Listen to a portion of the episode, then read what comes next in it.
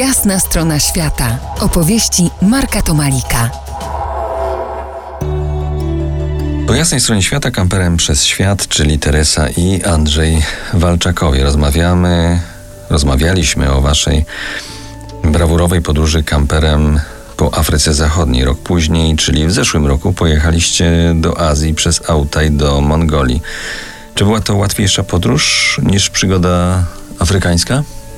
Chyba inna to była podróż Inna, jedna. zdecydowanie inna.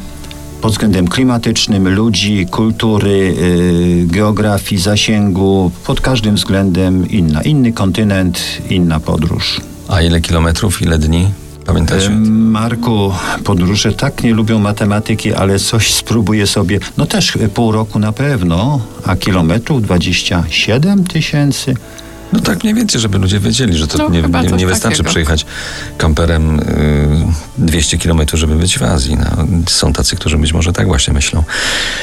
Andrzej, na zakończenie naszej rozmowy opowiedz y, o kosztach podróży kamperem i jakie koszty, jak takie koszty mają się do podróży wynajętym samochodem i spaniem w tanich noclegowiskach. Kamperem jest drożej? Tutaj z tą odpowiedzialnością możemy powiedzieć, jeżeli małżeństwo emerytów ma 3300 zł razem emerytury, mogą spokojnie podróżować po świecie.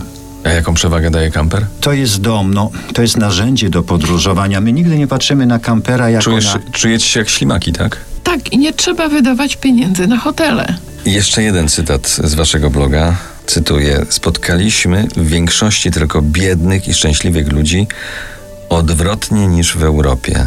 Proszę rozwincie tą refleksję. Wracając z Afryki, e, po tym e, wielomiesięcznym pobycie tam, obserwując tamtych ludzi śmiejących się gdzieś przy studni, rozmawiających, rozbawionych, e, czasami w jednej spódnicy czy w jednych spodniach, chodzących, wjeżdżamy, przypływamy promem, wjeżdżamy do Hiszpanii. I tutaj widzimy już szybkie samochody, napięte miny.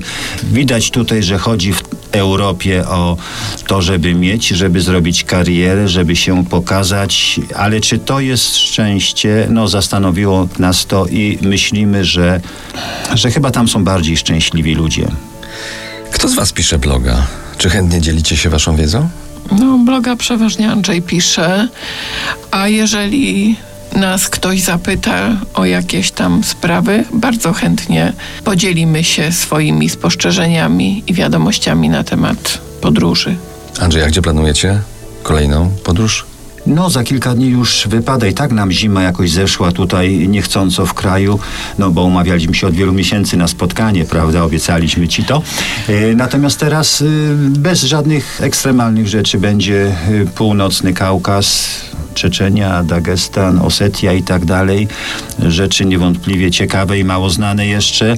A zima, no zima to znowu będzie południe, gdzieś daleko, gdzie ciepło będzie się można wygrzać, a święta spędzić na pustyni. Trzymamy kciuki i czekamy, aż e, z tych podróży wrócicie i poopowiadacie. Przypomnę, że moimi waszymi gośćmi byli Andrzej i Teresa Walczakowie, nieustraszeni weterani, którzy swoim kamperem przemierzyli trzy kontynenty i bynajmniej nie zamierzają na tym skończyć. Autorzy także bloga kamperem przez świat blogspot.com.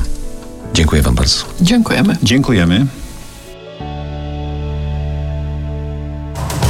To była jasna strona świata w RMF Classic.